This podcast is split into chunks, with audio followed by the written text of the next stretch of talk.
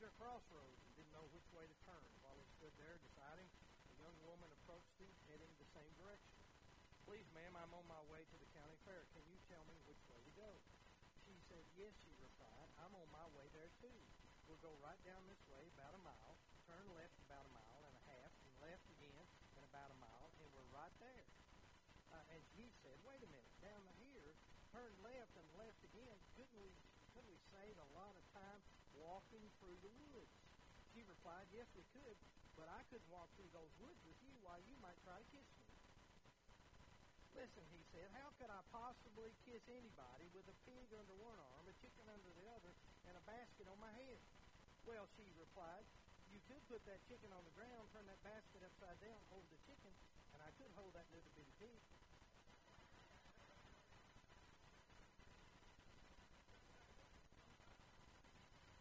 Yeah, boy, I get in trouble for some of those. Don't send me letters. Well, I want you to turn, if you will. I want to talk today about how to walk in this evil generation. And I do believe that's where we are. I believe that we're living in times that we can't trust like we should. I think that we're having a hard time with the truth. And so how do we walk? That's what I want. I'm trying to prepare you guys that Jesus is coming, and he could be here at any time. So what we want to do as a church, we want to get ready for that day when he does come. And so I want you to turn with me, if you will. I want to go back to the book of Genesis. I want to go over to chapter 5 of Genesis. I want to start reading with verse 18. Now listen what it says, verse 18, chapter 5. Jared lived 162 years and begot Enoch. And after he begot Enoch, Jared lived 800 years and had sons and daughters. So all the days of Jared were 962 years, and he died. Enoch lived 65 years and begot Methuselah. After he begot Methuselah, Enoch walked with God 300 years and had sons and daughters. So all the days of Enoch were 365 years. And Enoch walked with God, and he was not, for God took him. Enoch walked with God, and he was not, for God took him. Methuselah lived 187 years and begot Lamech. And he begot Lamech. Methuselah lived 782 years and had sons and daughters. So all the days of Methuselah were 969 years, and he died. Lamech lived 182 years and had a son. And he called his son Noah, saying, "This one will comfort us concerning our work and the toil of our hands because of the ground which our Lord has cursed." And after he begot Noah, Lamech lived 595 years and had sons and daughters. So all the days of Lamech were 770 years, and he died. And Noah was 500 years old, and Noah begot Shem, Ham, and Japheth. Father, we thank you for the blessings you've given us. Thank you for the opportunity that we have today.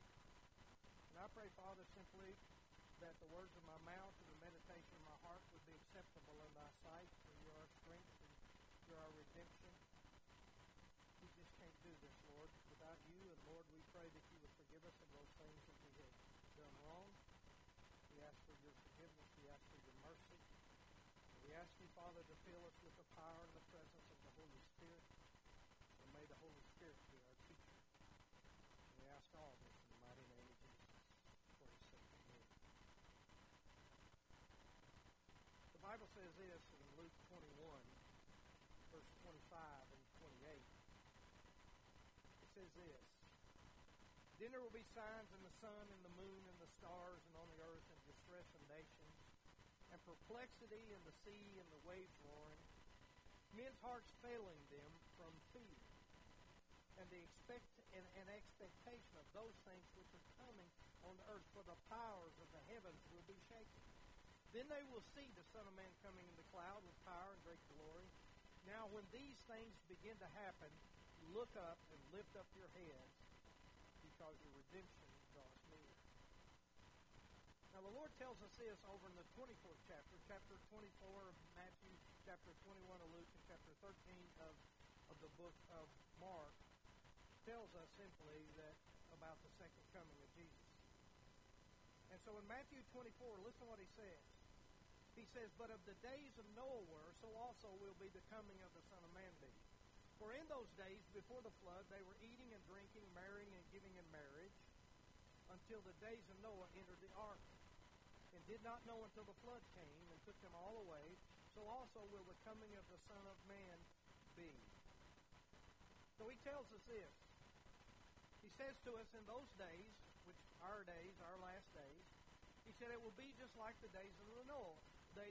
So what were they doing? And as I read to you, Luke 21, verses 25 through 28, basically told us, and I've never seen a time that there's so much perplexity in the world today. Not just in the United States, it's everywhere. We're looking at already as Russia is in Ukraine and what's happening over there, but it's only a matter of time before China begins to invade other places.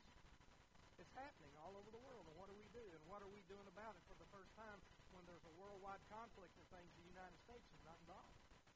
Or we say that we're not involved anyway. But he says in the days, in the last days, before Jesus gets ready to come, it's going to be like the days of Noah. And he said that what they'll be doing, they'll be eating and drinking and giving in marriage. They'll be so involved in the things of the world that they have no perspective of eternal things. There'll be no perspective of eternal things. I heard by the Episcopal Church here this past week that now they're saying that 80-something% of American people say that they don't really believe that being a God-fearing nation has an effect upon this nation. That was by the Episcopal Church. And the Episcopal Church today is not really preaching the things that they need to. You know? I don't care to say that, but I'll say it. So in other words, those people in Noah's day were not paying attention to God's eternal clock. And it's interesting, when the Lord describes the kingdom of God, Matthew 6:33, if we seek first the kingdom of God and His righteousness, all these other things are going to be added unto it. So he says, okay, here's what he said, if you seek first the kingdom of God, all these other things, if you seek me first, I'll take care of you. But the question begs itself, okay, what is the kingdom of God? Well, he goes over to the 14th chapter of the book of Romans in verse 17 and says, "For the kingdom of God is not eating and drinking, but righteousness and peace and joy in the Holy Spirit." So the very things that they were doing at that time, it says that the kingdom of God is not those things. So people that are so involved in this world and so caught up in the things of this world, it says it's not the kingdom of God. That's what God says. So how should we live in these last days? And one of the great examples of how to live this life, get prepared for it, because we know there are going to be people's hearts that's going to be failing them. There are going to be neighbors. There are going to be people in your family that are going to come to you and basically say, we don't need the church anymore. We don't need religion anymore. We don't really need to come to Jesus. It's going to happen, and there's going to be a lot of us because the trends are going to change so much that the falling away will happen. Why will the falling away happen? It will happen because the love of many will wax cold, and as it waxes cold, what's that going to do? It's going to influence you. It's going to influence your children. It's going to influence your kingdom, or that you're going to turn and go back.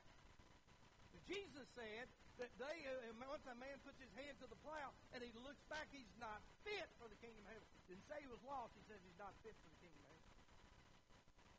But I'm telling you, it's coming.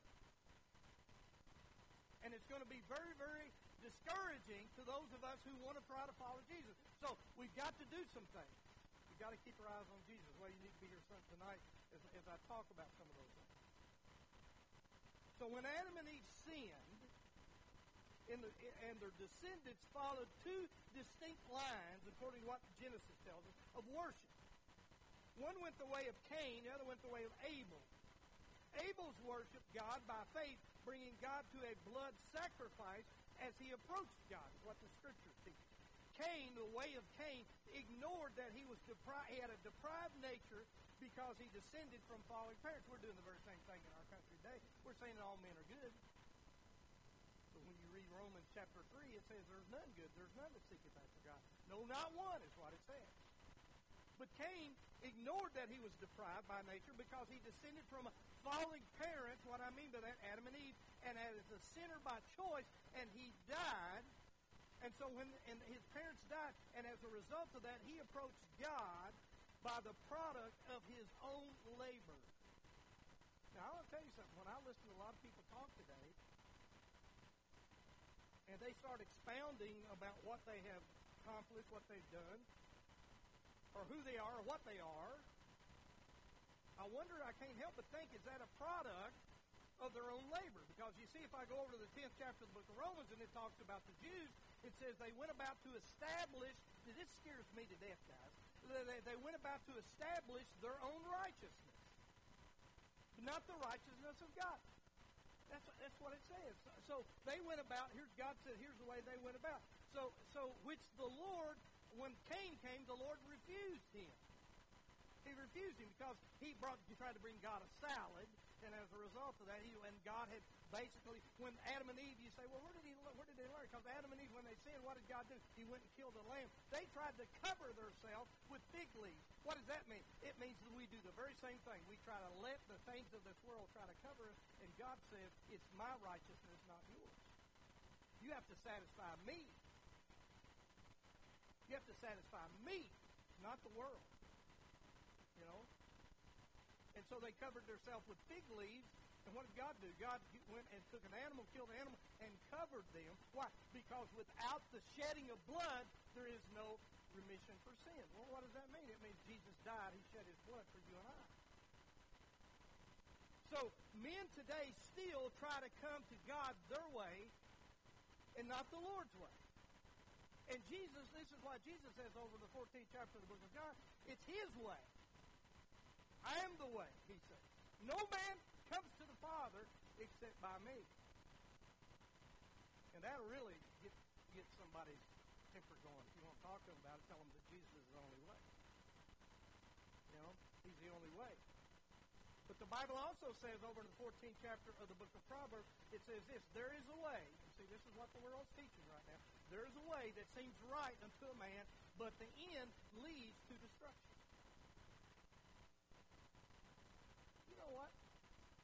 How many of you watch University of Kentucky ball games? Oh, come on. You're in church. You can raise your hand. You watch the Kentucky ball game. How did you feel after that game?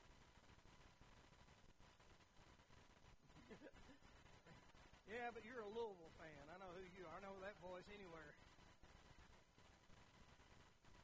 Yeah, the Lord's trying to teach us something. I wish every young man would.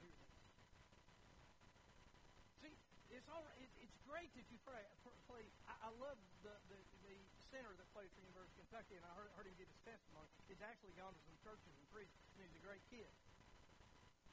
But you see, all those kids, and I thought about this, all those kids put everything they had into that game, in their heart, and then they get beat. When everybody's expecting them to be in the Final Four and everything, then they get beat. But you see, that's the way of the world.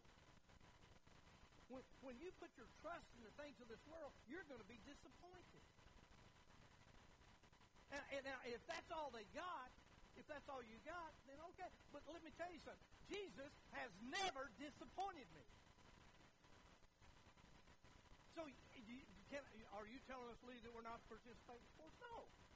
Just put Christ first in your life. But how many of us, the same thing? We work our tail off to get into the corner office and a job, whatever, and we do all that stuff. We get there, and then we find out, heck, there's another mountain to climb. It didn't satisfy. Oh, if I could just make this amount of money, and you make that amount of money, and then you find out, if I could just have this kind of relationship in my life, and we do that, and guess what? We're disappointed. And so Jesus says, there's a way which seemeth right to a man, but the end leads to death, or it leads to destruction. It leads to disappointment. So the remainder in Genesis chapter 4, it traces the godless lives of Cain down to the 7th generation. But it closes with Seth being born. So in Genesis chapter 4, verse 25, it says, and Adam knew his wife again and bore a son, and his name him Seth, for God has appointed another seed for me instead of Abel, and Cain would be killed. And verse 26, and for Seth to him also a son was born, and he named it Enoch. And the men, and this and this, and men begin to call upon the name of the Lord.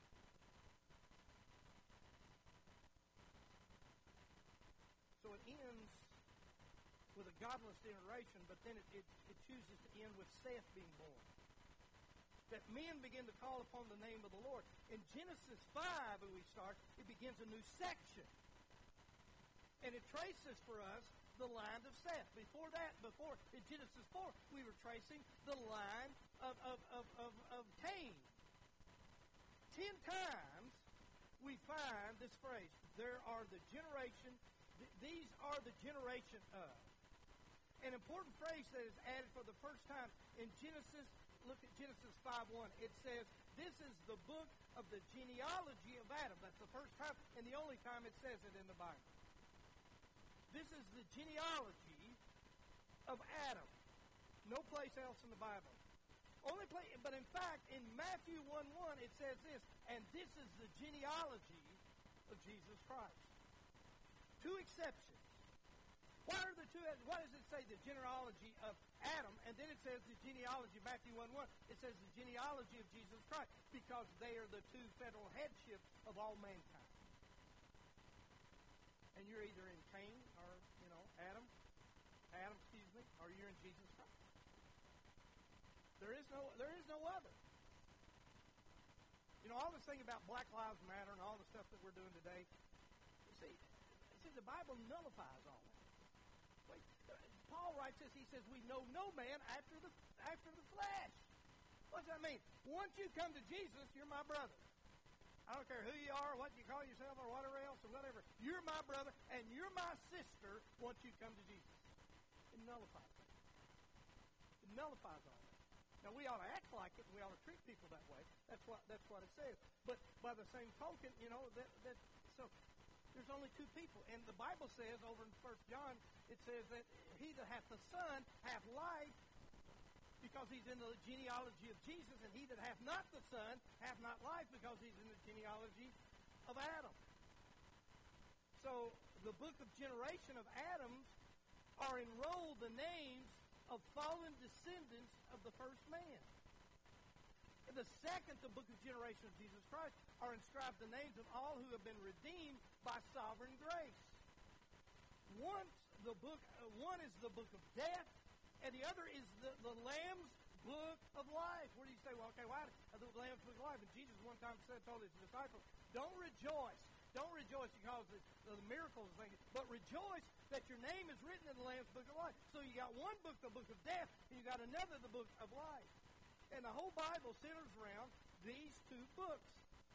So in Genesis 2:4, it says, this is the history of the generation of the heavens and the earth.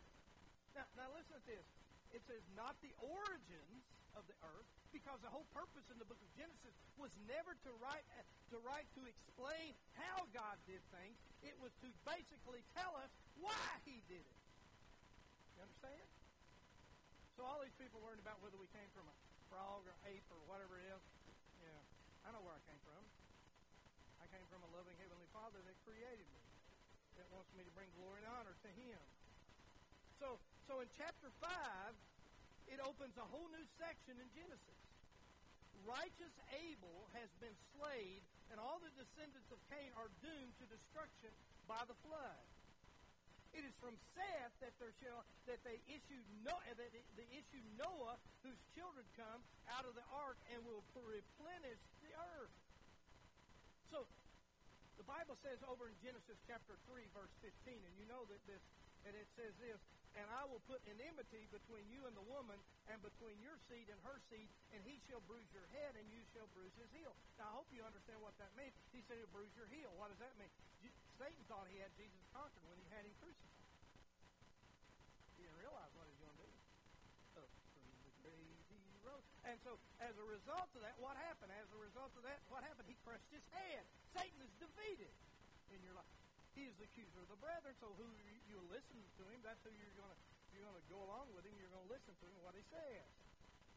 So after it says, and here's something real important, because there's a red line through the Bible. So after 3:15, You start studying in the Old Testament and everything, all the things that happened to Joseph, all the things that happened to Abraham, all the things that happened to... Why did it happen? Because Satan was trying to disrupt that lineage. That's why he went all the way out to try to do some of the things. He wanted, if he could just disrupt that lineage, and he's still trying it today. But he thinks maybe he can stop what he knows is fixing to happen, and that is he's going to be cast into a lake of fire. Now, every man and every woman, but now let me read something else here. I want you to read Genesis 5, verse 3. Well, let's start. It says this. Let's start with 1. Genesis 5:1. This is the book of the genealogy of Adam in the day that God created man. He made him in the likeness of God. He created them, male and female, and blessed them and called them mankind in the day that they were created. Now, one of the things it says, so he created male and female and blessed them and called them mankind in the day they were created. So Adam was created what? In the image of what? God. Now listen to verse 3. And Adam lived 130 years and begot a son in his own likeness, after his image, and his name is Seth. What they say? I hear people all the time say, well, we're all created in God's image. Well, the Bible says. The Bible says Adam was created in the image of God. It says we were created in the image of Adam. Why? That's how we got his sinful nature. You understand? So what am I saying to you? I'm saying, thus, after his image, thus we have the doctrine of what's called universal depravity.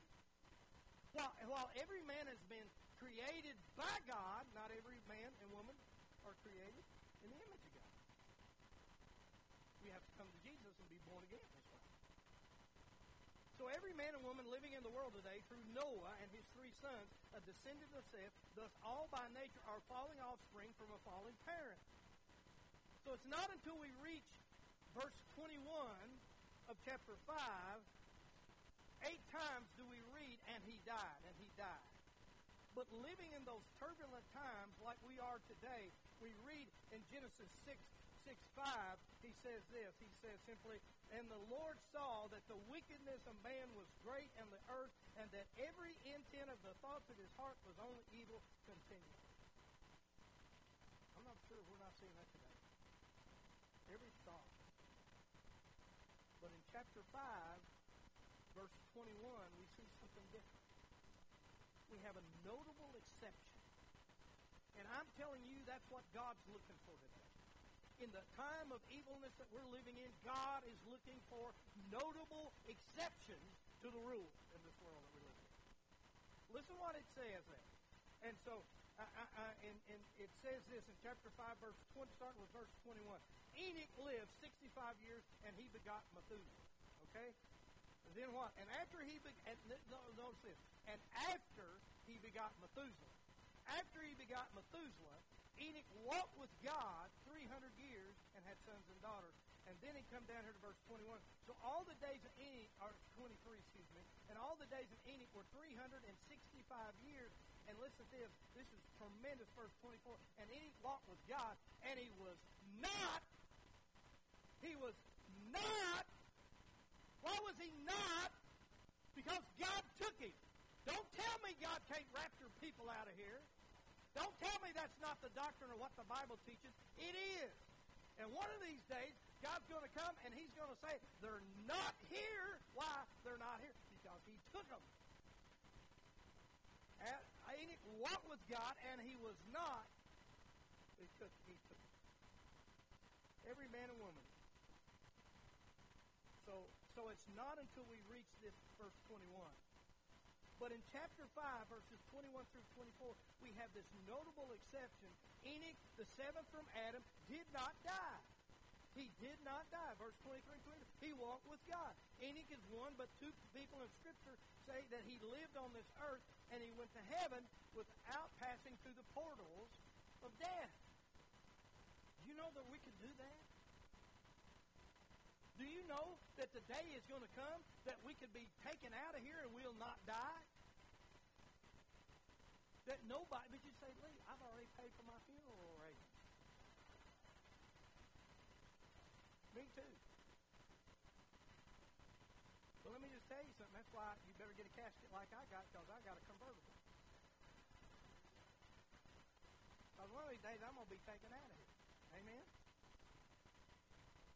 And so the Lord is coming. And so, you know, so Enoch walked with God, and he was not, for God took him. And Enoch is the only one other than the Lord that it said of him, and you can read this over in Hebrews chapter 11, verse 5. Here's what it says, and Enoch pleased God. You want to walk with God? Then you got to please Him. You got to do the things He wants you to do. See, I believe in the grace of God. I believe I'm secure. I believe I'm going to heaven. I believe when God saved you, He saved you forever. I believe that with everything that's in me. You know? But if you want to walk with Him, you're going to have to please Him. You're going to have to do the things He wants you to do. You're going to have to live by this book. That's what you're going to have to do. You can't do it any other way. You can't treat people one day. You can't, and here's the thing. You've got to have that vertical relationship with God. But the only way you can have a vertical relationship with God is it has to be horizontal with people. That's what He wants you to do. So Enoch lived in a time where judgment was coming, just as it is coming to us today.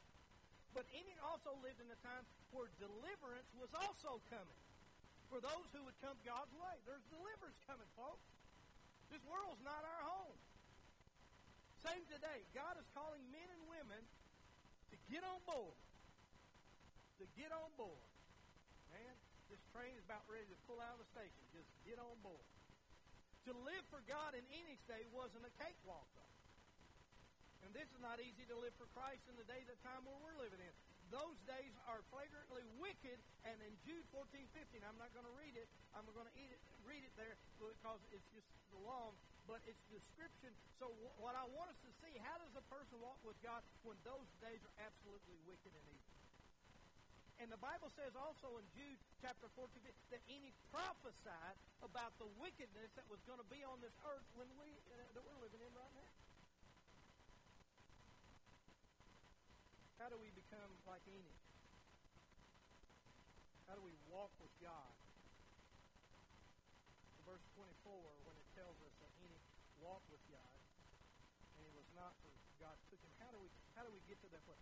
To walk with God and live your life to be so pleasing to the Lord that He would just take you home without dying. So what do we learn from Enoch as the Lord gets ready to come back? What do we learn from that? Enoch walked with God. He lived 65 years and begat Methuselah. He walked with God 300 years after Methuselah was born. He walked with God and was not, because God took him. If we want our children to grow up looking unto Jesus, and what I mean by that, if we could look in a some kind of whatever it is and see the future, and if we could see our children, our little boys, our little girls, whatever it is, and we can see them getting in problems with drugs. We can see them getting in problem with some kind of pornography or sexual thing. If we can see them getting in problem where they become depressed all the time and not happy and would even consider doing something, hurting themselves in some way. If we could look and we could see that, if we could know that, but if we knew that by leading them to a life and they see us living that life inside of us, not just going through the actions of things, but really they see Christ in us, which is the hope of glory. And we knew that would change their lives. Would we not do it? But it's got to start now. It's got to start now. But our kids get fed up with church, get fed up with the Bible, get fed up with all kinds of things about Jesus because they see in us we're fed up with it. They don't see in our lives what we need to have. You know? So if we want our children to grow up looking into Jesus, that Christ is our Lord, the greatest encouragement you can give them is for you and yourself to be walked with God. And the Bible says that Noah found grace in the eyes of God, and he walked with God. But here's my question to you. Where did Noah learn how to walk with God? Where did he learn to do that? Because he saw Enoch, who was his great-grandfather of Noah, that he walked with God. And he saw Noah's grandfather was Methuselah, and he walked with God. And Lamech was his father, and he walked with God. How did Noah walk? Because his whole family walked with God. And because when your family does that, there's something about you want to walk with God. Amen? Men have to be the spiritual leaders in our homes. So what did Enoch do in order to walk with God, and what do we have to do to walk with God? The first thing I want to imply in Enoch walk with God is we have to be reconciled. Amos asks a pertinent question in Amos 3:3. He says this. He said, "Can two walk with God unless they're agreed?" We have to agree with God. We have to agree with His book. We have to agree with Him. There had been enmity, which means the state of feeling of being actively opposed or hostile to someone. See, we're actively opposed to the gospel and to Jesus Christ. There's something inside of us that makes us know that we're enemies of God. You say, well, I'm not. No. Well, let me just tell you what the Bible says. You know what the Bible says in Romans 5:10. For if when we were enemies, we were reconciled to God through the death of His Son.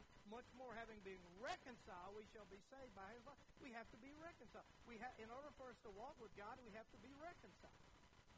When you came to Christ, Romans 5:1 says that being justified by faith, I have peace with God. I've been reconciled. So when we say that any of man or woman that walks with God, it implies that he or she has been reconciled to God. You've got to be reconciled. His answer sometimes, well, how do you know you're a Christian? I come right back to him, and here's what I say. How do I know I'm married? It reminds me every day. But other than that, how do I know that I'm married? Because I stood on a place with her, and I promised that I would love her until death did part me. There's also a time in my life that I went forward in the church because Jesus said if I would confess him before men, he would confess me before the Father. There's got to be some history with us in our life where that we've made that profession of faith. And there are a lot of people who say, well, I just believe in God. Okay, then act on it. Act on it. So we have to be reconciled to God. Here's the second thing. Second thing, to walk with God implies a correspondence in nature. The Bible says that light has no communion with darkness. No sinner can walk with God, for he has nothing in common with him, and his mind is enmity against him. Understand it is sin that separates man from God. The day that Adam sinned, what did he do? He fled from God. When God used to come walking in the garden and they'd have communion, he fled from God and he hid in the bushes.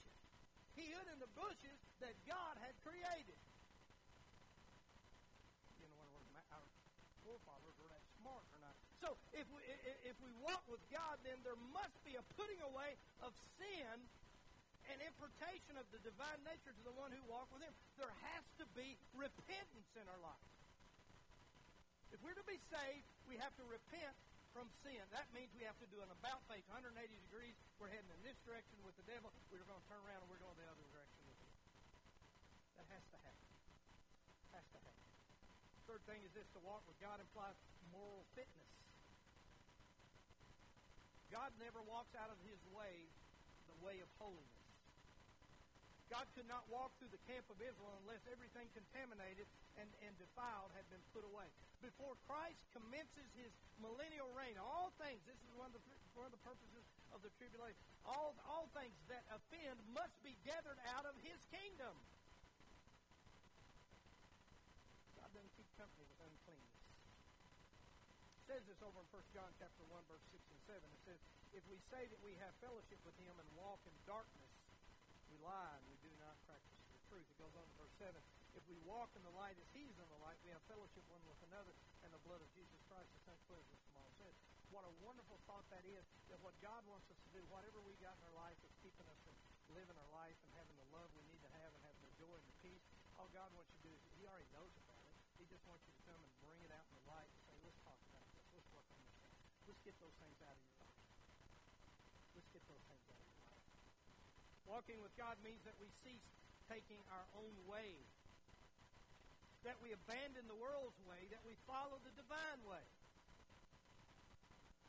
Remember, think Frank Sinatra, one of those people over here that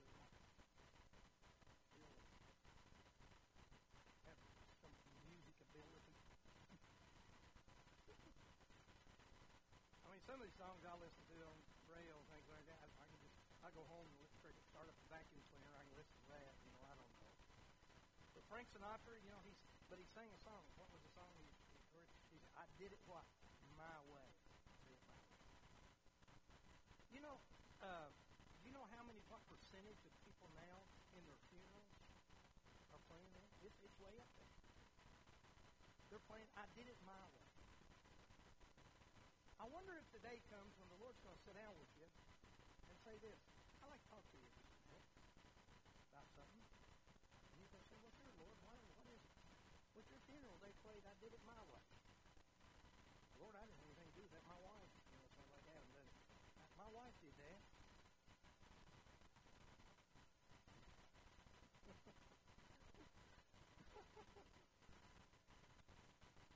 Lord, say, well, they had to have a concept. Why would they have a concept that you wanted to do it your way? See, God's way is not our way. The Bible even says, neither is his thoughts our way. I got to find out what his ways are, and I got to find out what his thoughts are. Here's the fourth thing. To walk with God means a surrendered will.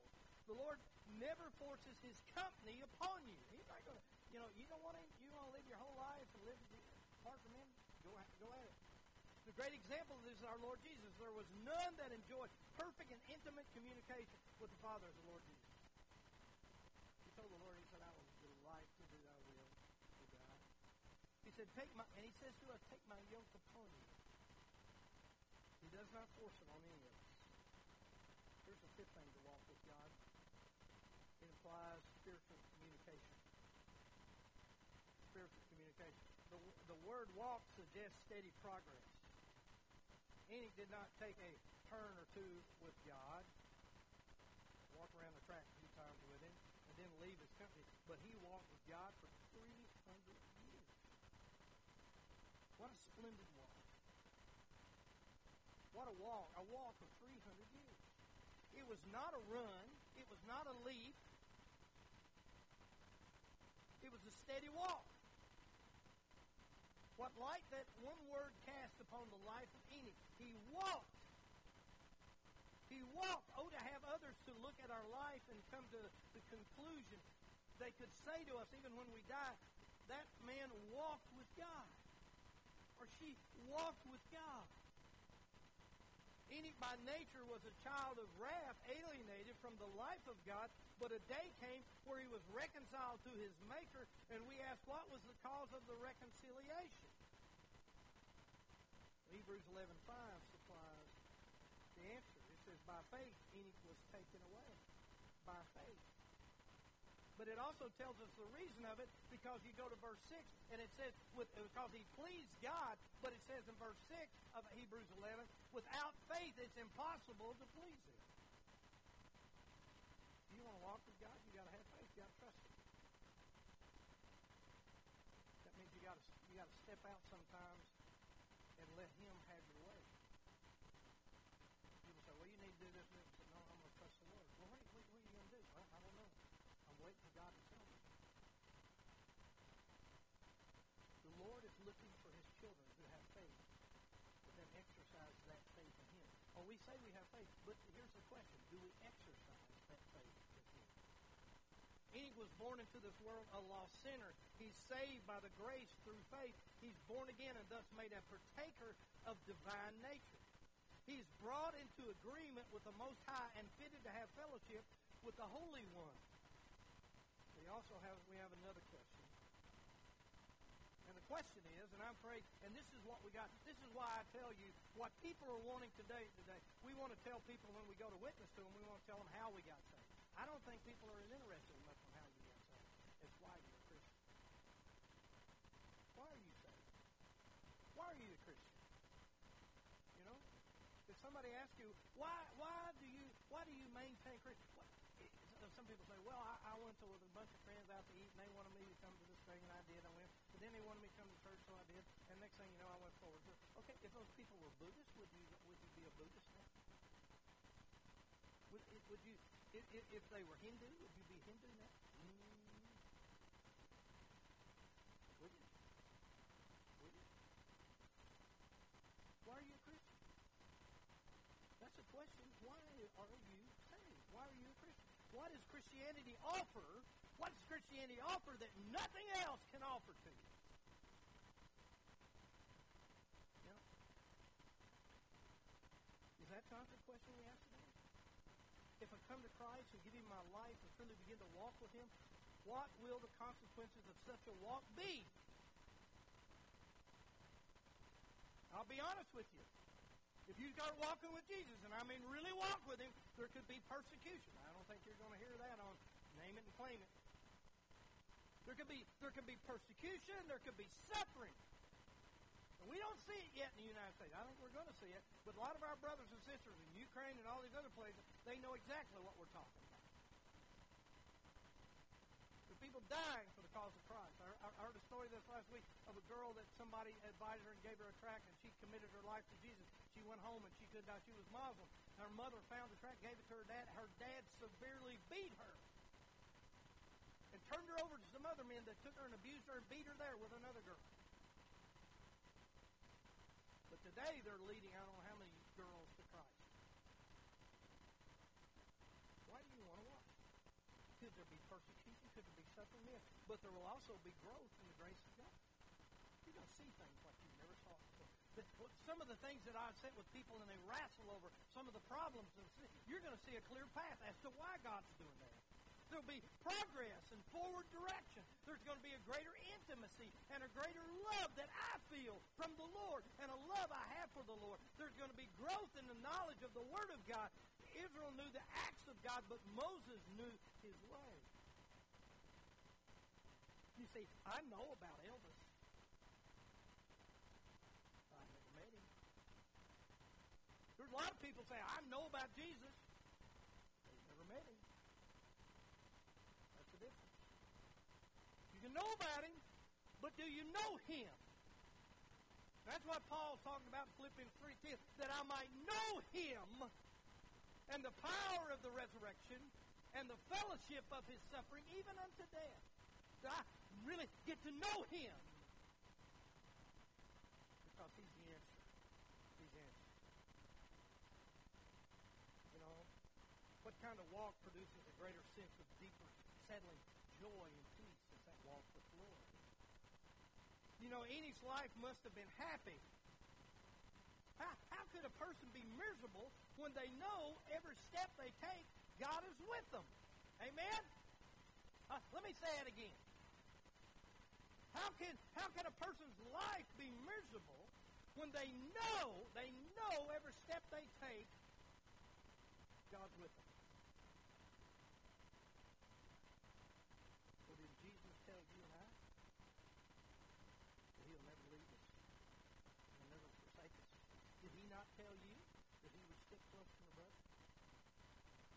What's the difference? If God is the same yesterday and today, what's the difference? If God knows, if you know that God's going to walk with you that way, that God's with Him, but did not Jesus tell us that He did never leave us or forsake us? Closer, some in our day are so afraid. We're afraid about the coronavirus. We're afraid about what's going to happen in politics. We're afraid. We're afraid. We talk about it. We talk about it. We talk about it. We talk about it. I'm so sick of talking about those nuts up there lying like I can't already see it. Yet walking with the Lord ensures what? Protection. Did He not tell us, yea, though you walk through the valley of the shadow of death, I will fear no evil. And why will you not fear no evil? Because why? He is with you. Enoch walked with a witness for God, and Jude tells us that Enoch prophesied. And should our life be our witness and not what we say? Should our life be the witness and not what we say?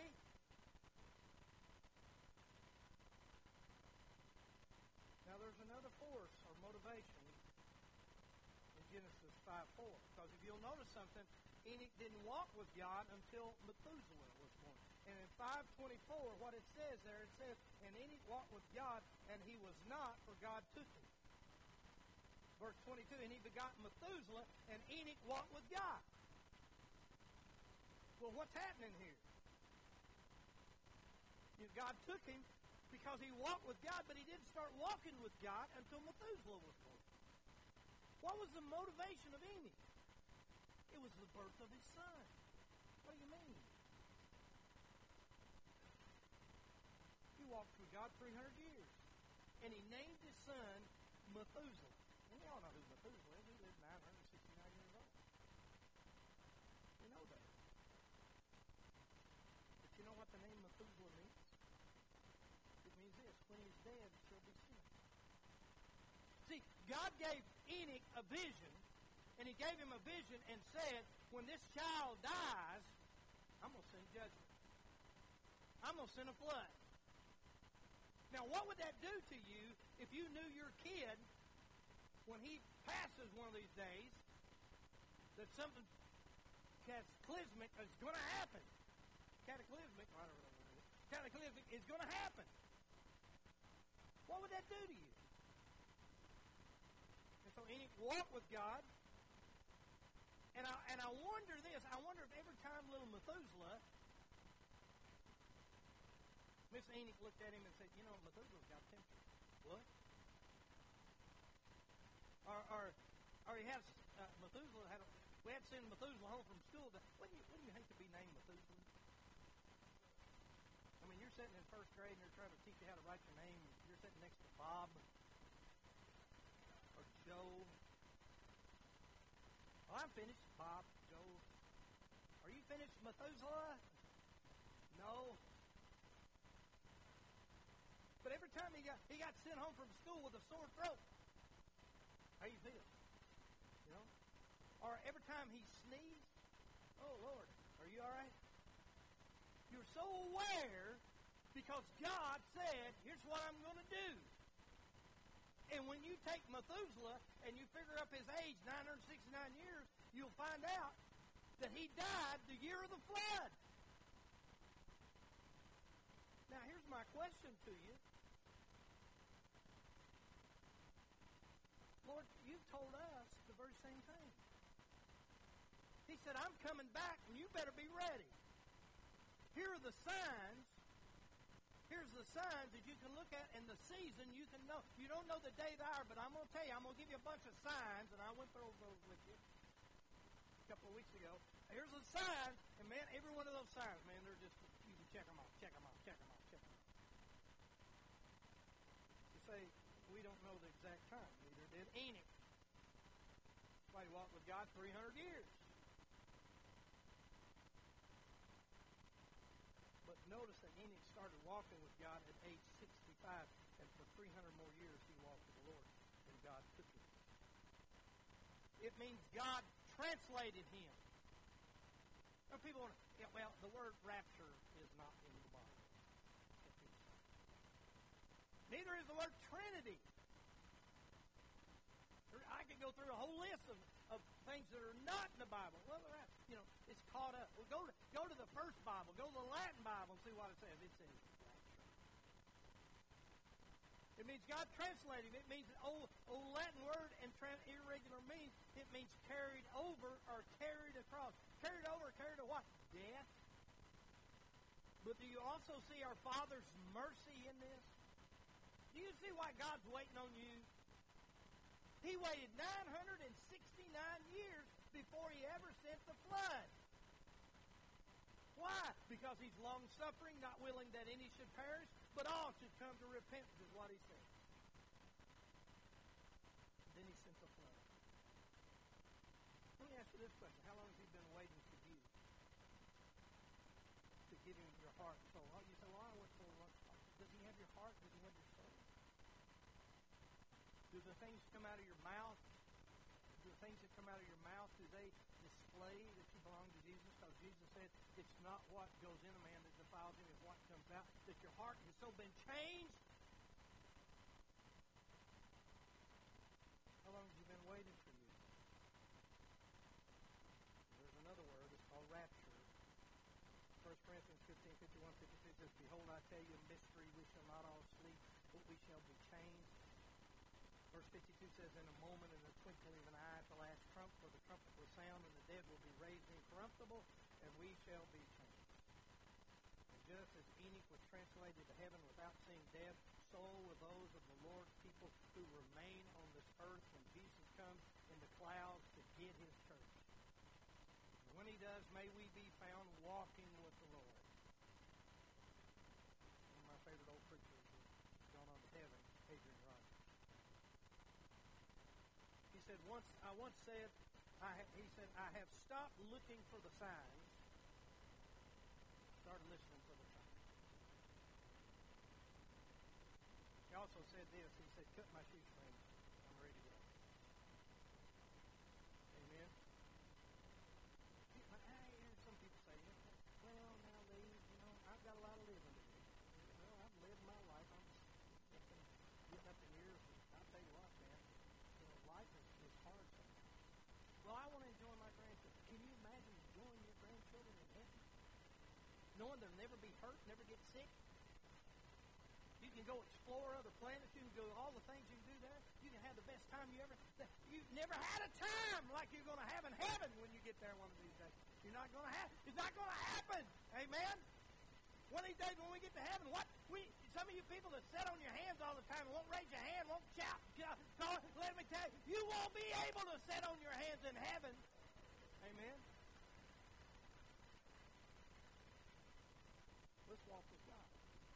And I'm going to tell you, the day and time we're living in, I tell you that, it's not going to be easy.